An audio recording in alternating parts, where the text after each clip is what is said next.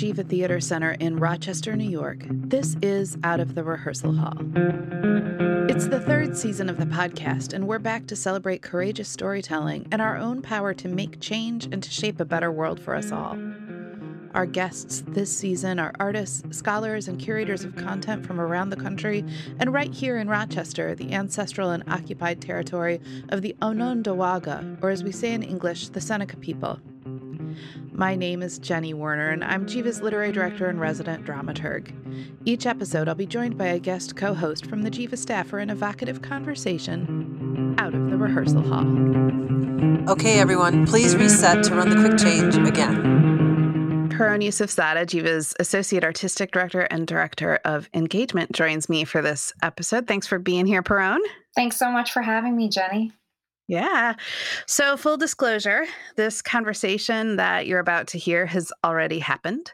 We've recorded our introduction out of sequence today. Um, and also, spoiler alert one of my dogs was sleeping at my feet during this interview. So, you can probably hear her snoring if you listen hard enough. Um, one of the things that I love about what is about to happen is the way that Daniel Banks's work and his dedication to creating theater that inspires conversation and storytelling really connects with some of the work you've been doing, Paron, this year in the Amplify series. Can you say something about what your goal was with that series and maybe a highlight or two for you? You know, it's interesting because I was thinking a lot about the Amplify series during our conversation with Daniel because I think a lot of the impulses originated from the same same place, the same goals. Um, you know, in this time of isolation, uh, I think it's really highlighted how much we need community and conversation and connection, and that's exactly what the Amplify series was um, was about um, in its conception. Um, uh, in a virtual platform, of course, which is not ideal, but um, to give us an opportunity to um, uplift voices that have been um, ignored or marginalized, to um, grapple with the biggest questions of the human experience, and to give us a chance to also wrestle with um, issues that we're encountering and facing in this current sociopolitical moment. Um, it's hard to choose a favorite or two um, because I, I, feel like I've learned so much from every conversation and I've been so inspired by all of our guests. Um, but one that really does stay with me is the conversation we had on racialized trauma and healing in conjunction with Recognition Radio, um, and that was uh, that featured Melanie Funches, Dr. April Adcock, Shawnee Wilson, and was moderated by Calvin Eaton. Um, and I found the guests all so clear and inspiring and candid. Um, and that conversation as a whole, I thought was a really impressive and exceptional call to action. Absolutely. I agree. It was such a powerful conversation. And if people want to listen to any of these, where can they find them? They are all recorded for your listening and viewing pleasure. You can go to gevatheater.org and click free events and engagement, and um, there you can click the link there for all of the video replays. And they're also all on our YouTube channel. Awesome. Well, without further ado, then let's get into that conversation and introduce today's guest. Daniel Banks is a director, deviser, and dance dramaturg. He's worked in 36 states and 23 countries, including directing at the National Theatre of Uganda, Belarusian National Drama Theatre, Market Theatre Lab in South Africa, HERE Art Center, the John Houseman Theater, and DC Hip Hop Theater festivals. He worked as a movement director and choreographer at Shakespeare in the Park, Theater for a New Audience, Singapore Rep, and Le Monnaie Opera House. Daniel is co director of DNA Works, an arts and service organization dedicated to dialogue and healing through the arts, engaging the topics of representation, identity, and heritage. He is also associate director of Theater Without Borders and founder of the Hip Hop Theater Initiative. He is the 2020 recipient of TCG's Alan Schneider Director Award, editor of Say Word, Voices from Hip Hop Theater, and co editor of Casting a Movement, the Welcome Table Initiative. And in three, two, one, you're gone.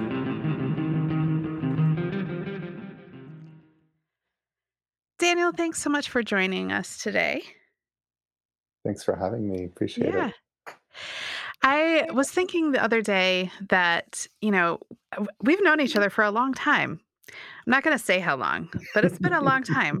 Um, and I actually don't have any idea how you got into theater. Wow. Um, I'm not sure I do either. I, um, well, my grandfather, my mother's father, was very musical. And so um, I think music was sort of my my entry point into just the world. I mean, culturally, historically, religiously, like it was all music. That's my connection point. And so I always sang, and I used to sing with him. And um, you know, he taught me just generations upon generations of songs and music. And you know, I'm getting very emotional thinking about it now because um, I feel like that that's the eternal flame that's always kept me going is connection to music and culture. Yeah. Um, and because I was good at singing, I got put into musicals and things in school. So, like, I remember playing the Mikado in fourth grade, which, you know, of course, could not and should not happen today, but that many years ago in Boston, uh, that was a thing. So, um, you know, I was in like the, it was the fifth and sixth grade production, and they cast me as the Mikado. And um, I was in, uh, I was Snoopy in You're a Good Man, Charlie Brown, and I was Grandpa Joe and Willie, you know, Charlie in the Chocolate Factory, uh, all in grade school, mind you. um, so, but also my mom, who was uh, a scientist uh, when I mean, in her heart and mind, she did many things in life. Um, but she had been a cherub at Northwestern. So that was, I don't know if they still have it, but their summer program, uh, their summer theater program, they call them cherubs. And so, um, so theater was partially her language too. Um, and so uh, I just it feels like it was always present. It was just mm. something that I was always aware of, um, and more and more, you know, more and more found it was something I was good at. It was something that I got positive reinforcement around um, from peers and teachers and whatnot. Um, not something that was always respected by everybody, or you know, in my high school was definitely not it was much more of a sports high school, but it was it was the thing that I did. It was like Daniel did theater. So really, for as long as I can remember, it, it, it was my thing, and it was you know like many, I think misunderstood youth. it was uh, a safe place mostly, uh, and a gathering place for other misunderstood youth. um, you know, or uh, um, you know, folks who needed a creative outlet to respond to the circumstances around them. Yes. And and and I always thought I was going to be a performer. I mean, I was sure I was going to be on Broadway. Let me tell you, that was, you know, I was going to be a Broadway musical star, which is wow. kind of crazy now because I don't think that I would ever want to have anything to do with any of the musicals that I liked as a child because of course, somewhere along the way came some kind of socio-political awakening, uh-huh. especially after being told in college that I was too ethnic looking to be a, a commercial actor and uh, by yes by uh, by one of the the teachers at my school. And um, that led me into directing because because my thought was well if no one's going to cast me that means that no one's going to cast the people that i love and i'm spending time with. So i'm going to cast them and i'm going to be very strategic in how i cast them and i'm going to cast them to tell the stories that aren't being told. And um, i remember after directing my first show at NYU, and I was on a panel about non-traditional casting because I had cast uh, The Cradle Will Rock with a multi-ethnic cast, and um, and when I was asked my first question about it, I said, "Well, I have to let you know that I haven't done. This isn't non-traditional casting. What I've done, it's historically accurate casting, and for every role that you look at and say this is non-traditional." I have a historical antecedent to prove not only is it historical, but it's in fact traditional. It's just we've forgotten our traditions. Yeah. And I actually found uh, documentation that Blitzstein intended the Cradle Will Rock to be cast the way that I cast it, um, and and and and it wasn't in its original production.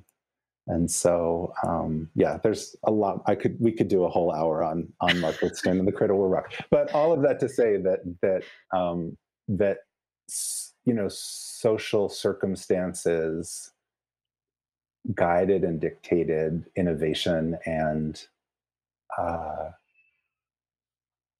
and really an aesthetic um, that everybody tries to make it be really political and i just want to tell the truth. Yeah. You know and yeah. and and and my truth as someone who is quote unquote ethnically ambiguous to so many people is there's a whole lot of us out here that are not living the stories that you see on the stage and those stories need to be told. And if we're not telling them then you're not actually learning literally how the other 50% of the country lives yeah. Um, so yeah so that's how i got into it and that's how things evolved and frankly that's where the real james bond came from was mm. uh, creating an ensemble in 2017 when a lot of artists were despondent and really not sure what they were going to do after the previous election and wanting to create a space for people to share and support and connect and have a home and have a home base and uh, chris was someone that we had worked with when he was a student at CalArts and then had brought on to several other projects and he traveled to serbia with us and can't even remember where else. Uh, um, Hungary as well, and um, worked with us as as an assistant on various projects. And he, you know, became clear that he was family. Was thinking a, a lot of the same thoughts that we were about theater and about the arts and about his his role in the arts. And on one of our first ensemble calls, he said, "I'm uh, I'm creating this piece. I'm writing it. I'm developing it does anybody know of a theater that would produce it? And at that point, I don't think we had done any producing other than our own work internally, Adam and me, um, Adam McKinney being co-director of DNA Works. And um, and I said, well, Chris, DNA Works will develop it.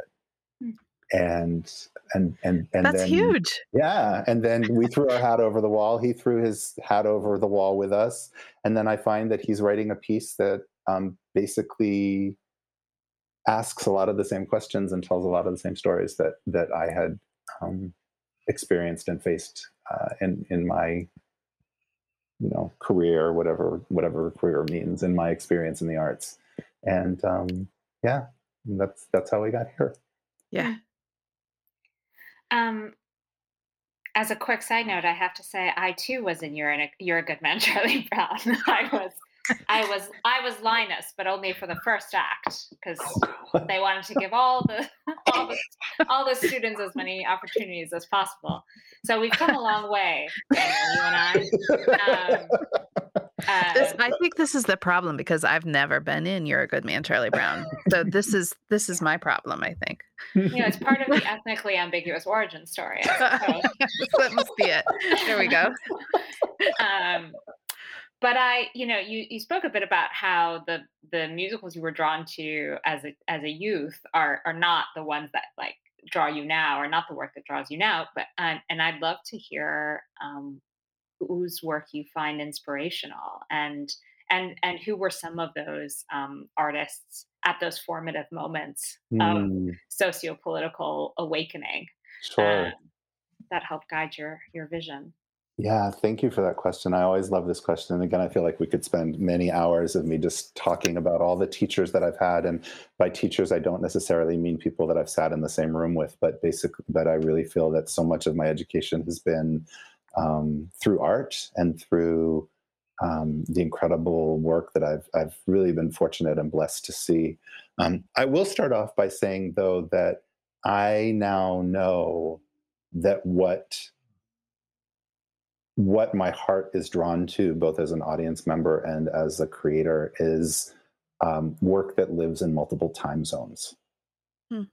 Um, I never had a sense as a young person that I only lived in one time zone. Um, I and whether that is because I grew up in an environment where there were between four and five languages being spoken on any given night, um, or knowing that half of my family lives halfway around the world, um, or knowing that there was this continual unraveling of stories of where my family came from. Um, that you know, over the years, like every couple years, it seemed like there was another place that we learned we were from, um, or just a really strong sense. I knew two of my great grandmothers, and um, and I think also because um, I and I knew a lot of my great uncles and great aunts, and so from a young age there was also um, death happening within the family and transitions, and and yet their presences were so strong and they were so generous and made such an impact on me as a young person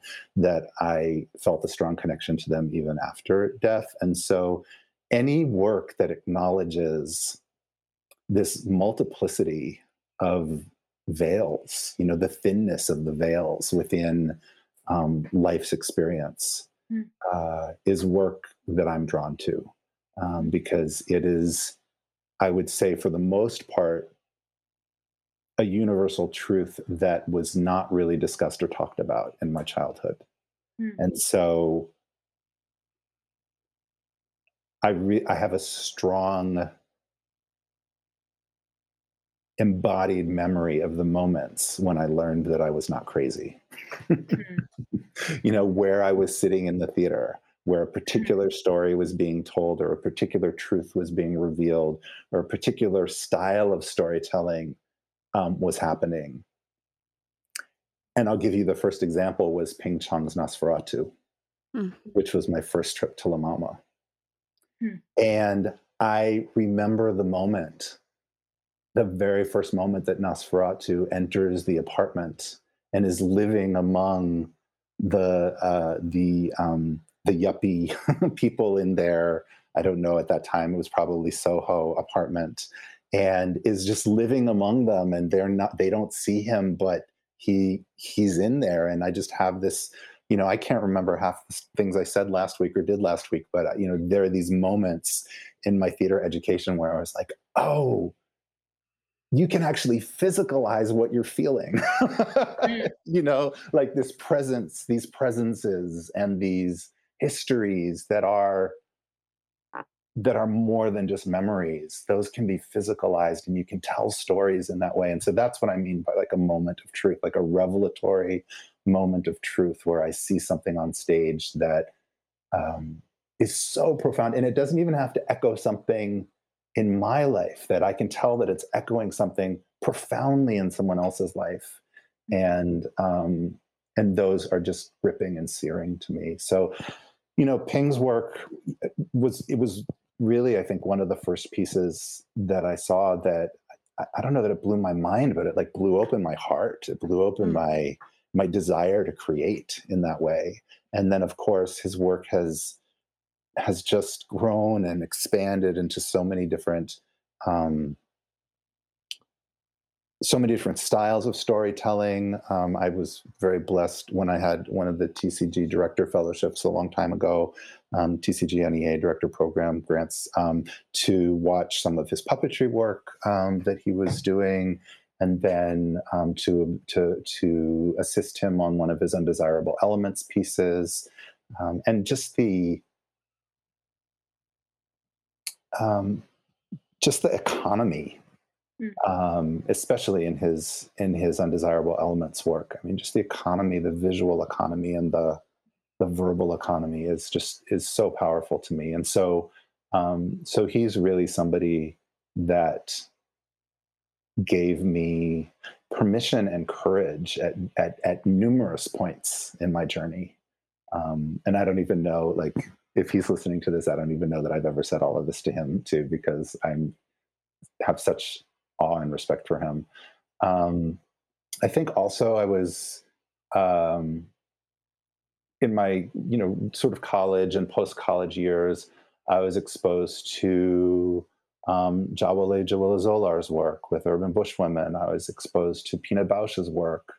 Um, I was invited by a brilliant, brilliant actor um, who was an actor at the American Repertory Theater, Ben Halley Jr., to come see him in Lincoln Center, at Lincoln Center and Death and the King's Horsemen. And I just remember sitting in the Lincoln Center's big, huge, vast theater that was turned into this African ritual space. And it, I mean, just blew my mind because it was like, yes, this is all the things that theater should be.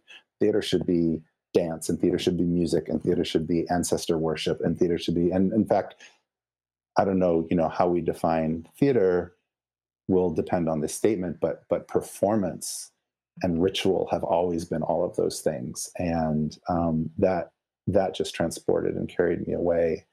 Um, yeah. I got to see some of Lev Dodin and Yuri Lubimov's work uh, when I was in college, and the like the the physicality, like down to their toes, mm-hmm. every word that they spoke, every moment. I mean, some of it I even saw in Russian, and I don't speak any Russian, but could just feel every little bit of what was what story was being told, and and there was there always seemed to be some kind of release of jubilation at some point that just felt so significant to me that the theater i mean sort of like the analog to Wole Soyinka's work like that the theater has to be a place for both rejoicing rejuvenation mourning all of those things all at once um, yeah. And then, of course, my dear friends at um, Teatro de Complicite and Annabel Arden's direction, and just her the inventiveness of storytelling um, in an ensemble way, um, uh, and Simon McBurney, and that that also just reached deep inside of me as somebody who was had also studied dance and did a lot of physical work. I just um, just just paved a path for me to think about other ways of storytelling and then artists like visual artists carrie mae weems i remember picking up one of her books and and and it, her her work has so influenced the way that i look at scenic design and this is before she was even doing design for the theater which she is now but this is going back 20 plus years ago um, uh, Lyle Ashton Harris's queer portraits, um, and then recently Kerry James Marshall's uh, just portraits on an enormous scale with incredibly detailed and again that economy just that just the art of that detail i find so moving and so um, inspiring and it makes me want to continue to tell stories. I mean they're just master storytellers in all you know in all um, media there's a there's a, a, visual artist who i recently discovered named um, Beili Liu who's a um, uh, or Lou, who's a um, uh, um, faculty at UT Austin, University of Texas Austin, and she's an installation artist. And I find myself being drawn more and more to um, to work that has simplicity at its core. It can be it can have a vast scale, but it has a really kind of um, elegant simplicity at its core. Um, so I could name. I mean, that's like I've got a I've got a list, but that's yeah. yeah every, everybody does. I mean, I get. I'm I'm I'm I'm I'm uh, I'm uh, I'm easily I'm easily won over. I'm easily infatuated. know, there's just fortunately the world is filled with so many brilliant artists and um, and all of my collaborators. I mean, Marie Treat Garrett, Ken Norris, Christina Anderson. Like they just um, I'm going to sound totally corny now, but they light up my life. I just mm. love being in a room with mm-hmm. brilliant, creative, heart uh, forward, you know, artists. Yeah, I I I think that some of your answer explains what uh, something that I'm about to say, which is that I think of you as an artist who wears so many different hats. I like somebody who defies definition, really. Um, you're a director, you're a scholar, um, you are a curator of dialogue and community conversation. Um, how do you describe the work that is most important to you? Um, I mean, I'm going to sound say something that again is just going to sound super corny. So, uh, um, but I'm I'm, I'm I think we're here person. for the corniness. Yeah, I think we I'm love it. So, person, so corny, uh, heart I, forward. Heart yeah, I I do the work that chooses me. Mm, yeah. Um, if it doesn't, if it doesn't grab me by the throat or by the heart or you know by the tripas or you know some other i mean I, I i don't there are other things i'd rather do like i would rather volunteer somewhere or do you know it's it really it has it it has to have a it has to have a spiritual purpose as part of it. And and that's probably why it's so in some ways all over the place because um because i'm not making a kind of a conscious or an intellectual decision what to work on um, or what to support. Because i've also in both visible and invisible ways you know supported many other artists as well. Um, but it's because there's something in it that you know a story that needs to be told. Again i'm i'm repeating myself but a truth that needs to be called out. A lesson in justice that we in justice not in injustice well or in injustice but a less you know a lesson about justice that we need to collectively experience. I think also it's a little bit backwards too because i can't remember when i first felt the potential and the power of people sitting together in a room and coming together and breathing together. And it's only recently that the mechanical scientists have proven this thing called physiological synchrony that heartbeats synchronize in when watching a performance. Yeah. So amazing. I mean, I think we've I think that ancient you know traditions has always known something about this because why do ritual if not for that moment of oneness. Uh, but but I think it is actually. I mean, it just blows my mind that that anybody thought to hook up machines to people to figure out that this is actually happening and that it does and that it does happen. Um, but I think that also part of what grabs me is is is this going to change? Is this going to is this going to create change? you know is this going to is this worth asking people to be synchronized on a physiological level with 100 500 1000 other people mm-hmm. They haven't done the experiment with a thousand other people but i'll extrapolate let's say that it works there, too um, but, so i think that that's what what draws me is the is the potential for understanding for healing for connectedness, for breaking down some barriers of isolation, some silos, some misperceptions, some biases, some untruths, some lies that have been entered into the cultural imaginary. Um, a dear friend of uh, Adam and mine, she actually married us, uh, Yavilah McCoy, who runs a consulting business out of Boston. Um, opens a lot of her talks by saying it is our job to create spaces for people to fall in love with one another. Hmm. And that I think accurately sums up what I've been trying to do for as long as I've been trying to do theater is to create spaces for people to deeply and irrevocably fall in love with one another. That's beautiful. Yeah.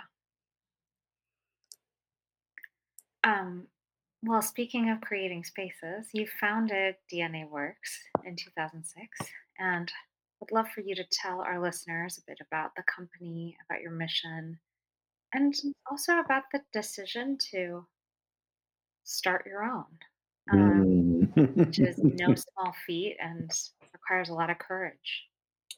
Thank you. Um, so, uh, Adam McKinney and I met in 2004 one of our very first conversations was about he was experiencing from more the professional dance side. He's worked with some pretty major world companies. Um, I was living in New York and directing mostly in New York and, and, and quite a bit internationally as well, and teaching at NYU. And we just felt that at that moment, in 2004, uh, we we're always being asked to choose mm. which one of our identities we wanted to be labeled as or be known for. And what made that especially problematic for me, and I think a little bit for him, is that people weren't always accurately or correctly guessing our identities. And so we were actually being called to identify in certain ways that didn't make sense given the families that we came from. Um, maybe physically that's what we looked like, but that wasn't necessarily uh, a, a, cultural identity that we had grown up with. And um, and it and so so he identifies as mixed heritage. I identify as having multiple heritages um, because quite a few of the heritages that I have on a genetic level were not those that were um, that my family is was even aware of, um, and and we, we we wanted to create work that celebrated all of our heritages and that didn't dissect us or um, pull us apart or put us under a microscope, but actually allowed us to be all the things that we are. And so, needless to say, that was love at first sight. uh, we um, very quickly began um, not only spending most of our time together, but also working together. And we also found that there was what, what felt quite natural for us coming from uh, both of both of our mothers were community organizers and community leaders, and um, uh, and coming from that background, it made perfect sense for us to co-lead. But much to our surprise, that really shocked and inspired uh, people in a lot of the rooms that we were in, and they had never experienced that kind of co-leading before, whether it be in a workshop setting or an art creation setting um, uh, or even an organizational setting. And um, that I think was an added element that not just what we were making work about, but how we were making work immediately found an audience. And we found a huge audience of people who, on some level or other, consider themselves or experience being mixed in terms of identity, not just ethnic or cultural or color, um, but also gender, sexuality, uh, language, um, regional class, uh, you name it. I mean, if we dig deep enough, most of us probably are mixed in some ways around something. And so um, the the what we found is that people were looking to be acknowledged for their complexity and not reduced to a box you know that needed to be checked. So that's that's how we founded and why we founded um, we very quickly started being invited into some some pretty sacred spaces and some pretty um, unique spaces. We did not go out looking for uh, communities that we thought needed us. We in fact have a a bit of an internal rule that we won't go anywhere that we're not invited mm. because we feel that it's important um, i would say from you know really from a freirean perspective paulo freire pedagogy of the oppressed uh, that we're working you know with people not on behalf of or for or you know that it's really um, and in, and in fact that's that's that's how our that's how our process of creating work has evolved is that we specifically within the many communities that we belong to we take the pro we take a project to a community for you know to our our constituents our stakeholders our our partners our colleagues and brothers and sisters within certain cultural groups. And before we do anything we ask them what they think of it. We really test it out 100, 200, 300 conversations um, before we're sure that we have honed the idea and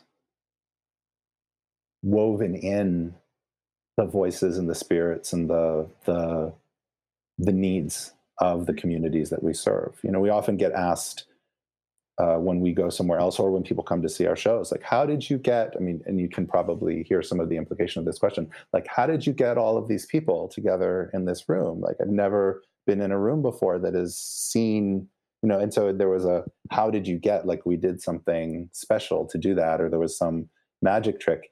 And my answer is we there was no we didn't get anything. We belong to all of these communities and we are active in all of those communities. And so as a result we have a relationship and there's a sharing and they were part of actually creating the work or the idea or the ideas behind the work and we're constantly shaping and morphing things too with this piece this multiple site specific um, piece that we created with a, a augmented reality app called fort worth lynching tour honoring the memory of Mr. Fred Rouse.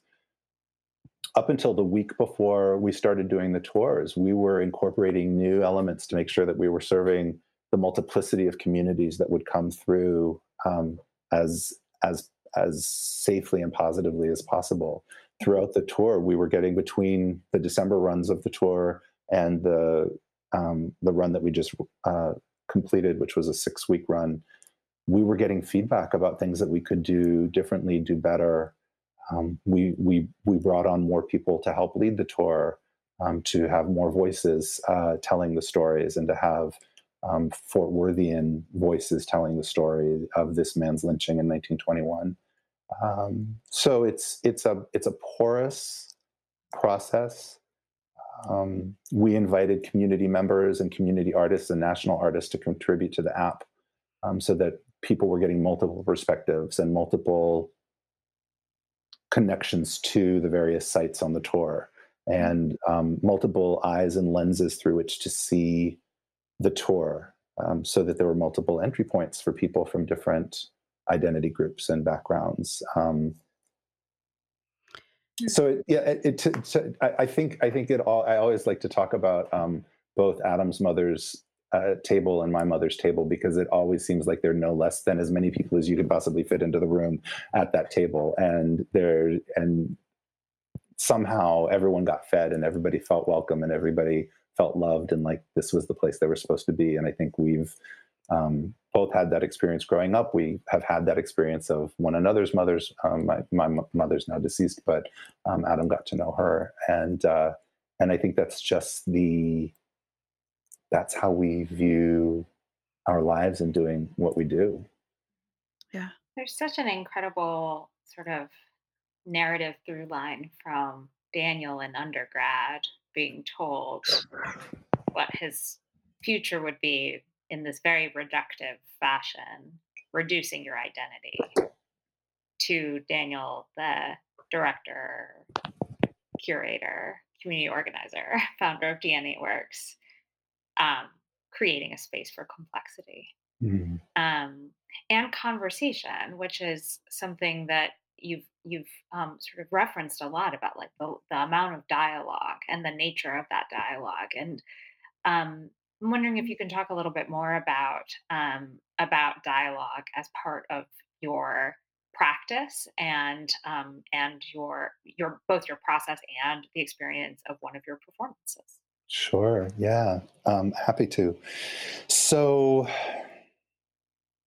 well, again, you know, I grew up around a kitchen slash dining room table where people were always telling stories, and mm-hmm. whether it was elders or community members or people from other countries that were coming through, and I think just and my my grandfather was a master storyteller both through song and through through words and um, actually all, all, of my grandparents had incredible stories to tell. Um, my uh, my father's father also was just a, a, library of stories. So i think story was my first language.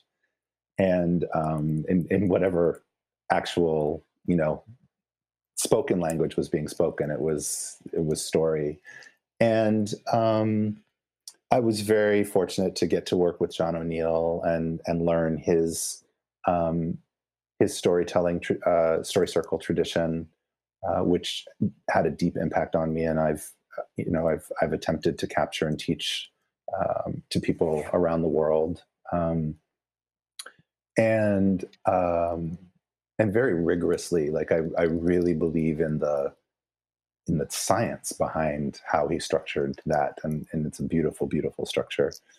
Um, and I know that a lot of my devised work just um, especially in the early days, I would walk into a room and people weren't really sure what devised theater was. And so we would just sit in a circle and I would go around the circle and I would ask some very simple question like, How are you doing today?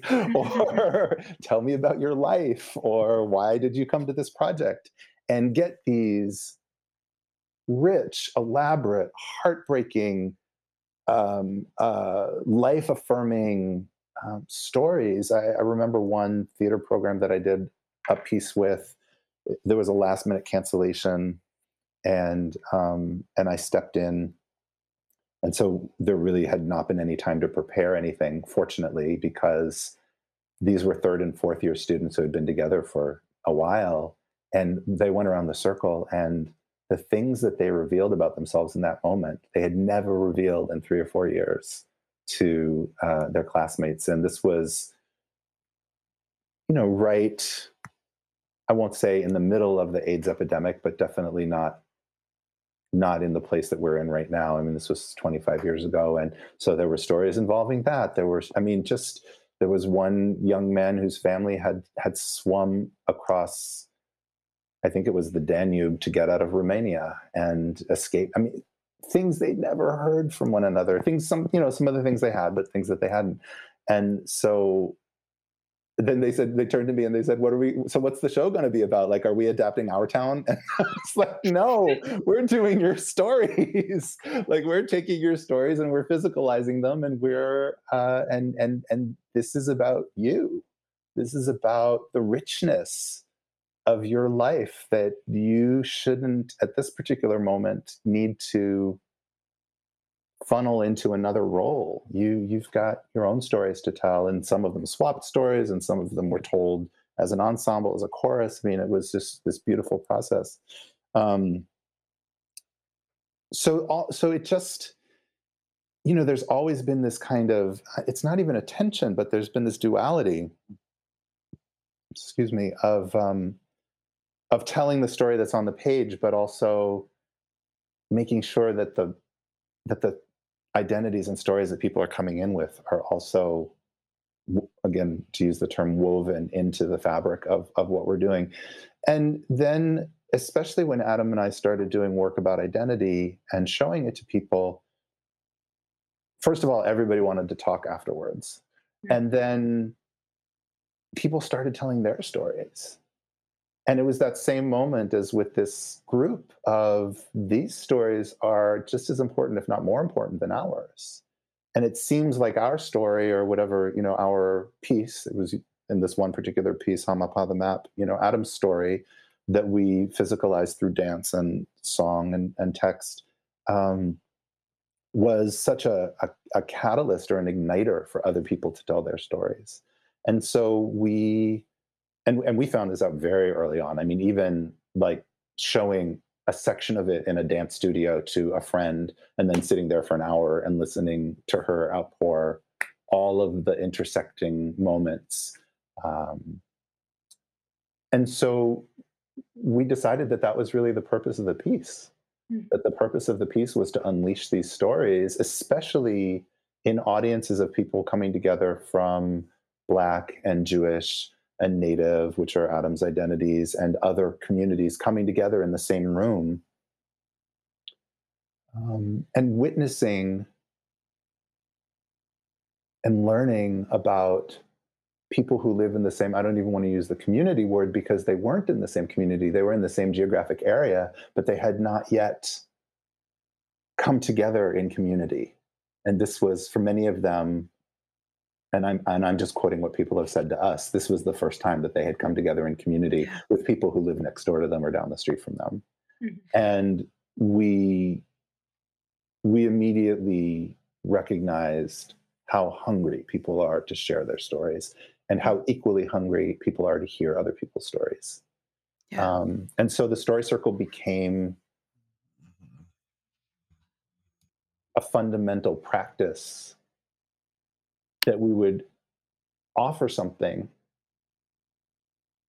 and that would be the call to the response that that that would then come from the audience. So we don't do talkbacks we don't do q and a's we don't really entertain questions it's where people want to go immediately usually and we'll we'll, we'll say we'll do you know come, we'll, we'll, circle back at the end and take whatever questions you have at the end. And i would say most of the time people have no more questions by the end because why we decided to make a costume a particular color is of such little importance after they've heard people's stories of whatever. I mean i just remember after hollow roots by christina anderson in albuquerque which is again a piece about identity, a piece about a light skinned black woman questioning identity and the um, and and can identity ever be neutral? And it's just a beautiful, beautiful play that Christina wrote.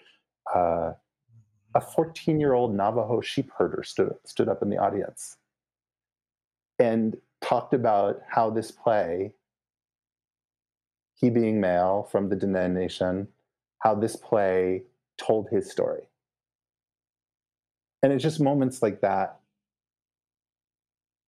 that just make the, sort of the walls fall away from the theater and you know you're in a sacred space. When in in in spain when we did Hamapa the map a woman waited for us an hour after we had to clear out of the theater. It was a festival and was the end of our run and told us that her entire life she'd been trying to get her mother to tell her her father's name and her mother had never told her who her father was. And the young woman's father. And um, she held up her phone in the audience during the story circle and demanded that her mother give her her father's name. And in the story circle, while she was sitting in that audience alone, attending alone, she was given the name of her father. Oh my goodness. And we have a story like this from every single time we've done a story circle. We've yeah. had people connect who realized that they were related and they hmm. were on the same college campus and didn't know that they were related until they heard the story that the other person told. Uh, wow. Um, yeah. That's intense. But it's, it's that's you know, story is medicine in every land-based indigenous culture. Story is medicine, and and and now story is product. Hmm. And people are paid lots of money to write new stories. Not that there's anything wrong with that, but but I think we've lost sight of the fact that people have to tell their own stories yeah. as medicine, not just for them, but for the listener. Mm-hmm. Yeah, mm-hmm. absolutely. So, and the story, you know, the, the like Hamapa the map is, is 30 minutes long. And we would sometimes have story circles that would last an hour and a half because mm. people would not leave. yeah. The theater was trying to get them to leave, flicking the lights, and people would not leave because they found themselves in having an experience that they'd never had anywhere else before. Yeah. That's incredible. That's and it speaks so much to the power of story and the, you know, the ways that that a, a play can or a, a performance can really um as you said unleash um, stories in people. It's really incredible. Um, and I just want to clarify when I said people get paid a lot of money to write stories, unfortunately, not playwrights. unfortunately, that is very true. there are other that people, or I should true. say, not people writing plays, but there are people out there who get paid yeah. a lot of money to write stories. Yeah. I, I want to shift us a little bit to talking about the real James Bond was Dominican for for a bit. Um, and, and you know, Christopher Rivas uh, was on an earlier episode of this podcast. So I heard. So um, I heard. and uh, he talked just about how important the collaboration between mm. the two mm. of you was. And I wondered if you would talk about that process a little bit. Yeah. Oh, sweet Chris. Uh, well, you know, I, I was leading a hip hop theater workshop at uh, CalArts when he was a student.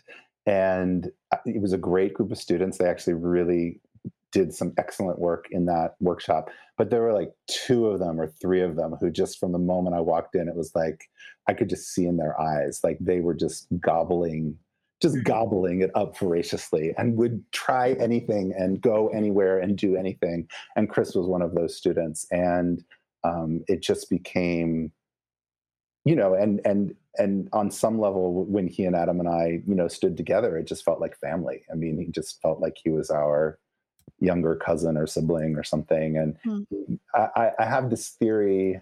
You know, I was I was raised in the Old Testament tradition. I'm, I was raised Jewish. I am Jewish, and uh, and and um, I learned from an early age about the the twelve tribes because my name's Daniel, and Daniel was not one of the tribes, but Dan was, and people used to call me Dan. And it's like so I learned about the distinction between the two names.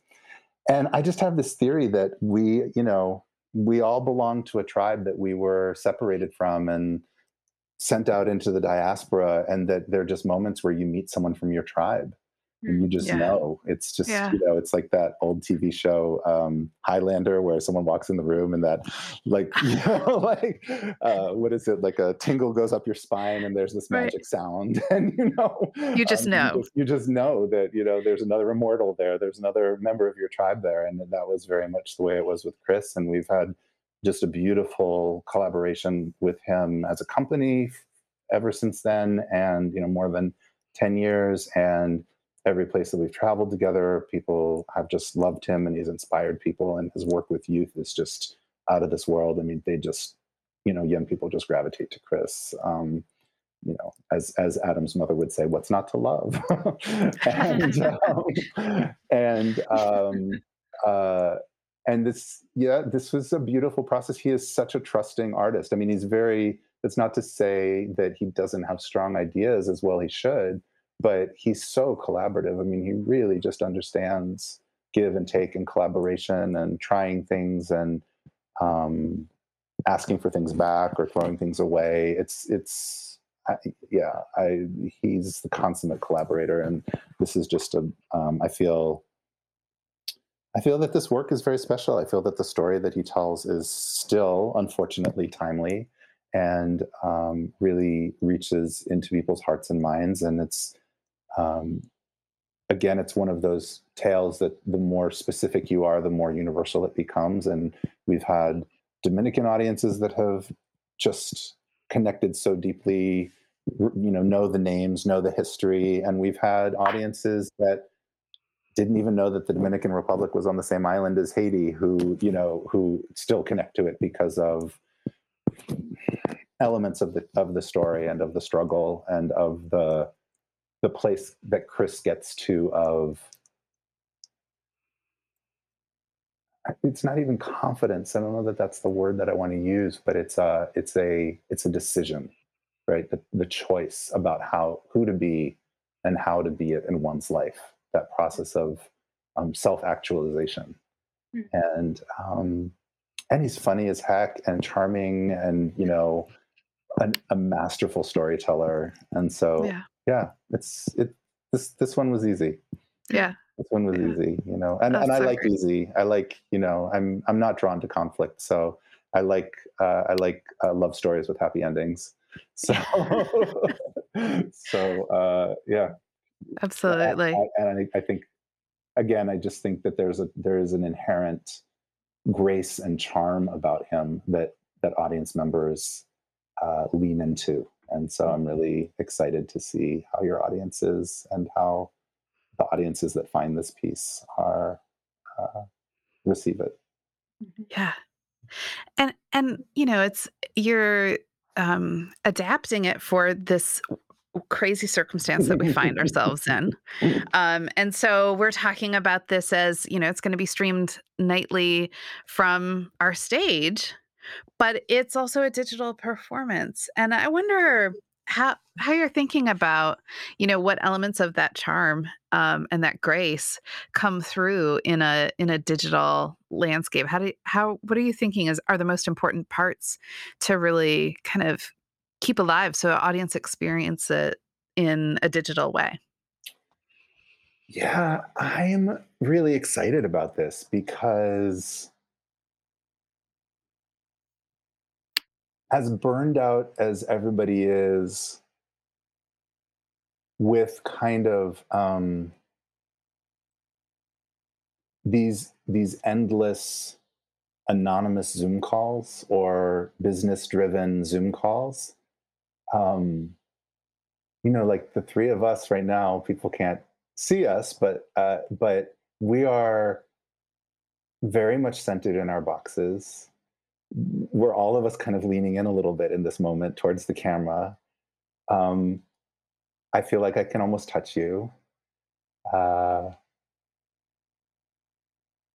Jenny, I'm thinking about how long we've known each other and like all the moments, like all the hugs. I can still feel your Yeah. hugs, like Yeah. the memory of your hugs on my skin, you Yeah. know. And Perone, we're just this year starting to get to know each other and working on a couple different projects together and just the joy of that newness and freshness. And um, and I think that there's a, a huge capacity for intimacy on this platform that we don't taking a, that in my experience in the thousands of zoom hours that i have now clocked the majority of them have not been uh, taking advantage of the potential for intimacy mm. and so that is one thing that we're really focusing on in this piece is that chris is telling his story to you like you are the most important person you know you and your 500 boxes like each one of you is the most important person mm. um, we are going to ask the audiences that volunteer to be on camera to keep their mics on so that he's not performing in a void but that actually we can hear responses wow and feel like we're in a space together yeah um, we'll see how that goes, but we're going to try that at least for the first few performances. I've done some test runs with some workshops that I've led. It actually does work as long as nobody's got construction going on next door, lives next to a hospital or something. Has a dog or something. Yeah, dogs are okay, you know, as long as the, uh, um, dogs have stories too. and I think that's really, I mean, that's our jumping off point. Our jumping off point is how do we do everything but the conference call mm, mm-hmm. or anything but the conference call or you know nothing related to the conference call like how do we explore all the other dynamics within zoom. Um, i'll give you another example. Zoom tends to operate on a two-dimensional plane. Right? You're either close or you're far and for uh, for the the audio audience i'm like leaning into the camera leaning away from the camera. But now i'm reaching to the camera with my arm but my body stays far away and suddenly there's depth. Notice how often in zoom calls people talk about backgrounds. People talk about backgrounds because we're craving depth. We're craving depth of field. Mm, yeah. And we actually notice the background but that's never part of our interaction. So it's a way to acknowledge and i don't even know that people do it um, consciously but it's it is it's almost by nature that when people get on a call they're like you know they talk about the painting that's hanging above my head or talk about the plant that's in the background or you know i noticed Perone that you have a gray trunk that we actually could have used for the show instead of ordering one from amazon last week um, so so we also that's another example of we want to take advantage of depth of depth of field Mm-hmm. And that's kind of multiple time zones mm-hmm. within this medium. Like there's multiple layers. Mm-hmm. Um, so, yeah, there'll be a lot of layering, there'll be a lot of um, feeling.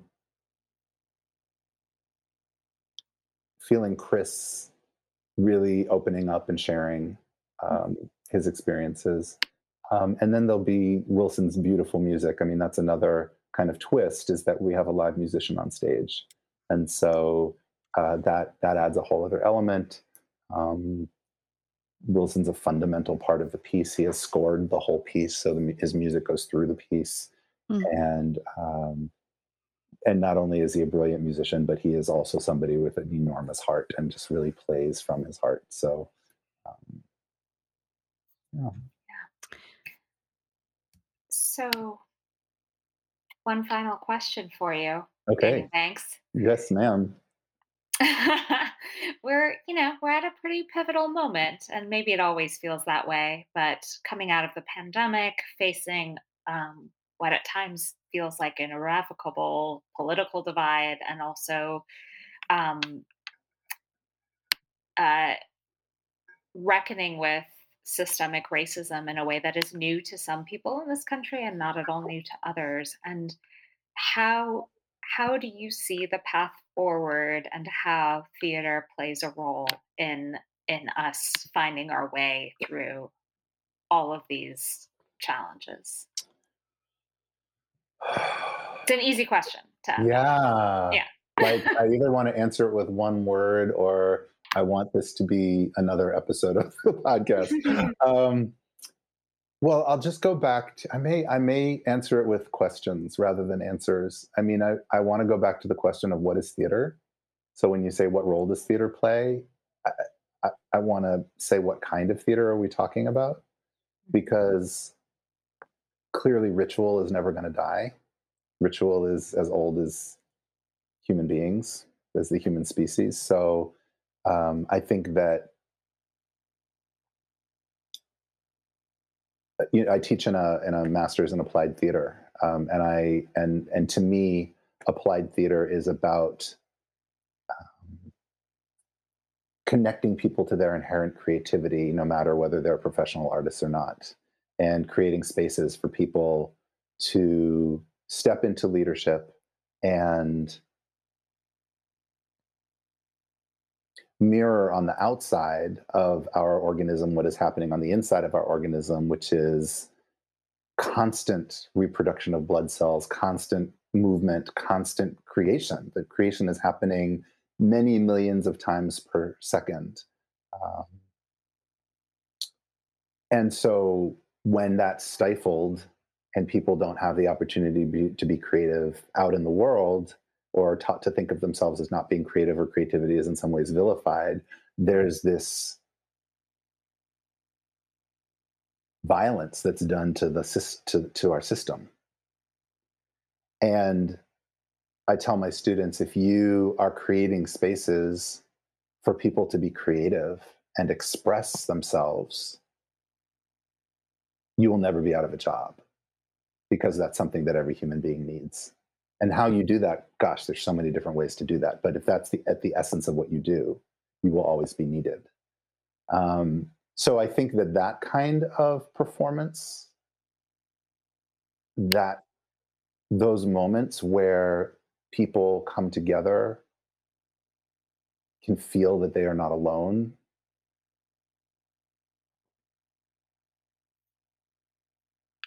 where multiple perspectives can be held and listened to and not debated, but just witnessed, where there's no right or wrong, even though we might individually personally feel like there's a right and a wrong, but in a space where, um,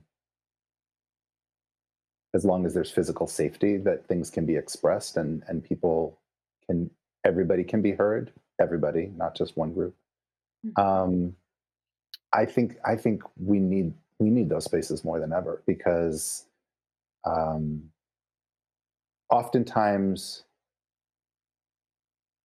oftentimes someone speaking something out loud is enough for them to realize that that's not what they really mean or feel but it's just something that they've been taught to say mm. or hearing someone else give a perspective that they've never heard before and feeling that vibration and feeling the visceral energy of that testimony is enough to get inside of somebody's bias or block or fiction and dismantle it from the inside. So we need spaces where where questions get asked and answers are not necessarily given, where people have to work the answers out for themselves. And I think that's the kind of work that we are seeing more of, we're going to see more of, we need more of. Um, I wonder if we even want to call theater an industry anymore because I feel like there's so many different ways of doing it that maybe we need better language, you know, better mm. better branding language so that it's really clear what we're talking about because um, while you know it was really only ever my goal to be in plays or direct plays or musicals. Um, I feel an urgency to do something else right now. Mm. Mm-hmm. And um, and so that's why DNA Works is creating the work that we're creating is because that's the work that comes out of the need that we feel around us and what people are hungry for. That's feels so important that creation of a space where questions can be asked and not necessarily answered um, and uh, so critical to moving forward um, and i want to thank you for answering all of the questions that we asked you I feel like um, we could uh, have this conversation for hours and hours. Mhm. Um, but I want to thank you so much, Daniel, for being here on the podcast with us. Thank you for the invitation. I think this might be the first podcast I've ever done. So What? What? Yeah, Oh my gosh, I'm so I feel so honored to I bear do too. witness. That's Well, amazing. you were you were very gentle, so it, it was easy and it was a pleasure. So Well, your stories are medicine, sir. So thank Oh. you. thank you both. Really, I love you both. I love what you do, and um, uh, yes, we could have more podcasts, but we have the rest of our life to to continue these conversations together. So That's right. um, That's and- right. And we have the next two weeks in Rochester. So That's right. Yay. Thank you. And thanks to the audience that's listening to this. And please come see the real James Bond was Dominican and join us in our in our family family gathering. Wardrobe, we have actors in 30 minutes. 30 minutes. Out of the Rehearsal Hall is a podcast production of Geva Theater Center in Rochester, New York. I'm Jenny Werner. Special thanks to co host Pirronne Yousefzadeh and to our guest, Daniel Banks. We also heard from wardrobe manager Karen Eckert. Andrew Mark Wilhelm composed our theme song, and he and Casey McNamara edited our audio. There's more information about this whole conversation, including the real James Bond was Dominican, at gevatheatre.org and on Geva's blog at gevajournal.wordpress.com. If you enjoy this podcast, please consider leaving a review for us on your podcast platform and share the podcast with your friends. Thanks for listening today, and we'll see you next time we're out of the rehearsal hall.